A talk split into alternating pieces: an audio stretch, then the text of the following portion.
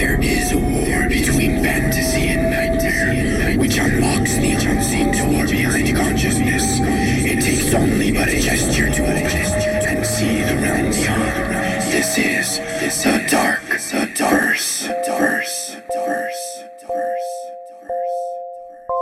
Hello, I'm Sharkchild, and this is The Dark Verse, a collection of my strange works with the sole purpose of sharing with you a unique world of foreign fantasy that will follow you to the visions of your sleep.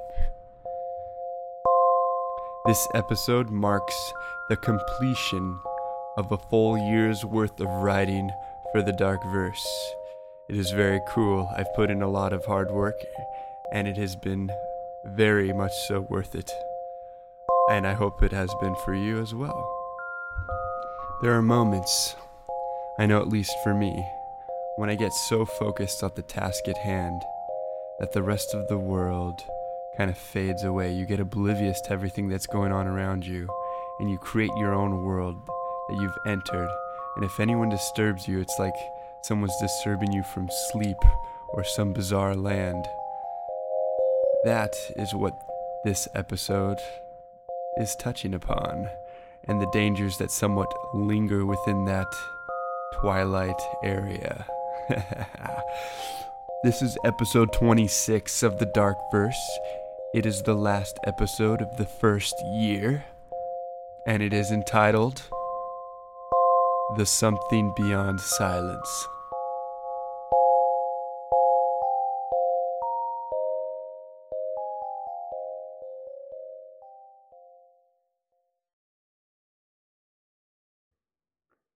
The sound of a heartbeat is distinct. It is a ticking of time, a lifeline encroaching upon an end. Sometimes slow, sometimes fast, this ever sustaining frequency pulsates towards the boundaries of the unknown. It represents knowledge, whether of reality or sleep, it does not matter. But when it stops, the mystery begins. That mystery, which hinges on the brink of death, depicts the apex of existence. What I was, what I am, and what I will be are all erased by the ceasing of this simple cadence. But even now, as I breathe, that mystery reveals itself from time to time. It suffocates the noises that surround me and blocks out the impacts and interactions of the world.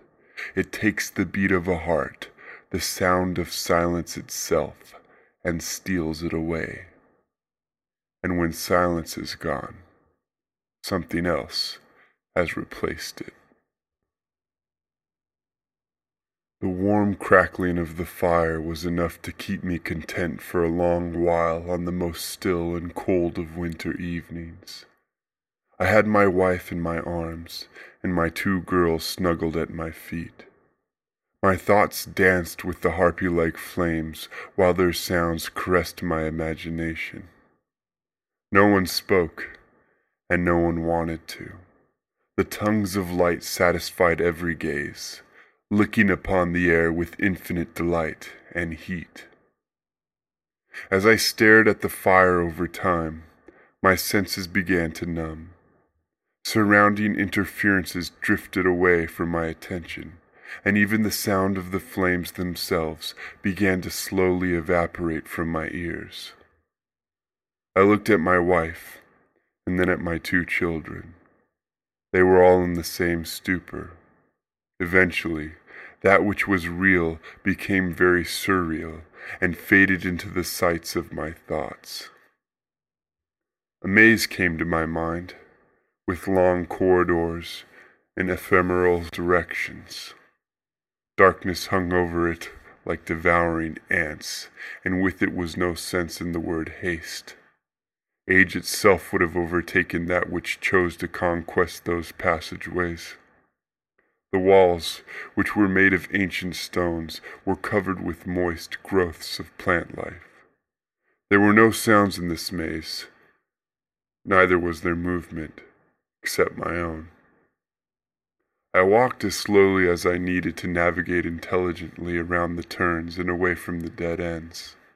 I felt calm and serene as I trekked through endless choices. The maze was complex, but it was my own, and I felt comfortable easing through it. Within this maze, I brought with me the visions of my hoped for future and the pleasantries of my past. The experience was beyond existential until something else joined me in that maze, though not by my conjuration. I tried to visualize what it was. I tried to control my thoughts to make its shape and form, but I could not see it even in my own mind. Its presence was all I knew, nothing more, and surely nothing less. It was like a void of space crawling through my head, disturbing the peacefulness and sanctity of the private self. I could not banish the thing, nor could I embrace it. With my lucid setting being inhabited by an unwelcome guest, it quickly became an undesirable captivity. I had once shook myself from the stupor to rekindle my eyes with the affectionate fireplace blaze. I succeeded, but before I did, the inexplicable entity took a rather profound leap at my eternal eyes. For a fraction of a moment, I felt, rather than saw, a force grip around me so horrifically tight that my complete presence, both in the conscious and subconscious, waned off into an oblivion so like nothingness that my heart skipped a dreadful beat and came back to a rhythm utterly dissonant to my entire being, as if my heart and the rest of my body had left their lifelong bond and were then two different ages. After this, the spectacle of burning wood was not entirely pleasing when it came back into sight. I left my family immediately under the disturbing circumstances. In the kitchen, I drank a glass of water. I filled the glass again, but this time with a touch of rum. The alcohol hollowed my insides and sent warmth down my limbs. When I continued back to my family, my vision began to waver inconsistently, but it was not due to the loosening by drink. Here and there my sight would shift out of alignment, displacing all of my other senses. My coordination was also off. Everything I did appeared to be one step behind what actually occurred. I reached my wife in a stumble of movement, catching myself against the sofa. I whispered to her that I had to speak to her privately. She sluggishly agreed and followed me back to the kitchen. I went on to tell her of the very recent happening. She was confused, but she tried to be sympathetic. It just doesn't make sense, she told me. I found myself looking at her hair and not her face. The blondness attracted my eyes and made it easier to focus. It's not like things are out there that can just manipulate you like that from nowhere, or whatever you think happened to you. I know. I know, I said, trying to look her in the eyes, but not being able to. But if such a thing did exist, I guess this is how it would happen. It would just do its thing. No motive for evil summoning or curse. It would just be like anything else. It's kind of like a wild animal. It would just eat what it could find when it became hungry. What are you talking about? My wife interrupted. Come on, I think you just need to get some sleep. All right, but I'm going to take a shower first. Maybe that will help clear my head. Okay, but make sure you say goodnight to the girls. I nodded. My wife left and returned to the living room. Normalcy, I realized, had no place in the conglomeration of life. There was too much unknown and too much arrogantly known. Something had definitely communicated with me, and it did not do so lightly. Whether it returned or left forever, I had not the slightest control over, but at that moment, the damage felt done. As I first entered into the water of the shower, it was too much to bear. I had to take a step back and adjust the temperature. But once the water was just as I liked it, I let myself soak completely into its hold. Every contact, every flow, I sensed each vein that trailed down my body to my feet, every river that ran down my arms and off my fingers. Where is safety, if not in the shelter of one's own home? I thought to myself. The water was loud. It pounded over and over upon the surfaces of its reach, howling off the sounds of liquid inertia. My nerves had begun to lessen, while the rest of my body started to reclaim its harmony. My neck relaxed, my shoulders slouched, and my head sagged. I was beginning to feel normal again, that word which I had almost lost hope in.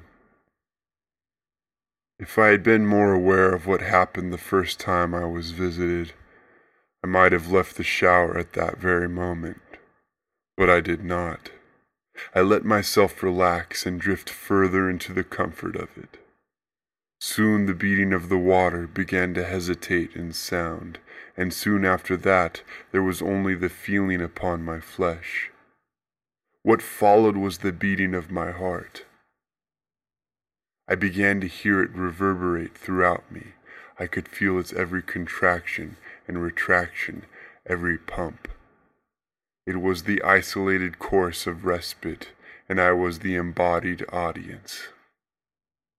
My heartbeat grew softer and softer, fading away as quickly as it had come. Nothing was within my awareness, nothing until all sound ceased. The shower, my heart, their audible trails left without a trace. Then all sensation left me. The tapping of the water, the heat and humidity, there was nothing left to acknowledge their presence by. I had entered back into the strange. I became alert, but it was already too late. Without turning the water off, I lunged out of the shower, tripping on the lip of the tub and tearing the shower curtain off as I fell. There were no sounds to greet my chaos. Even as my right arm splintered into the ground, there was nothing to feel. I got up, grabbed a towel, and proceeded to race through my home, staggering against walls and through doors, hearing nothing all the while. It was here, during this time, that the mystery something again entered my head and began its encroach upon my incorporeal being. As I plunged into the living room, I caught one last glimpse of my family, their countenances full of shock. Then I felt the tightness of the twisted, agonizing, and deprecating clench within me. Nothingness latched upon me and danced with me as if cultic sacrifices were mere games played in the safety of green fields and blue skies. It was suffocating without death. It was pain without feeling. It was damnation without cause. My essence seeped into the jaws of limitless misery, and I could not even fill out a presence or existence to accept it. How pitiful life is. How perfectly pitiful. There was a face within the nothingness, and it swallowed me. When the silence is gone, something has replaced it.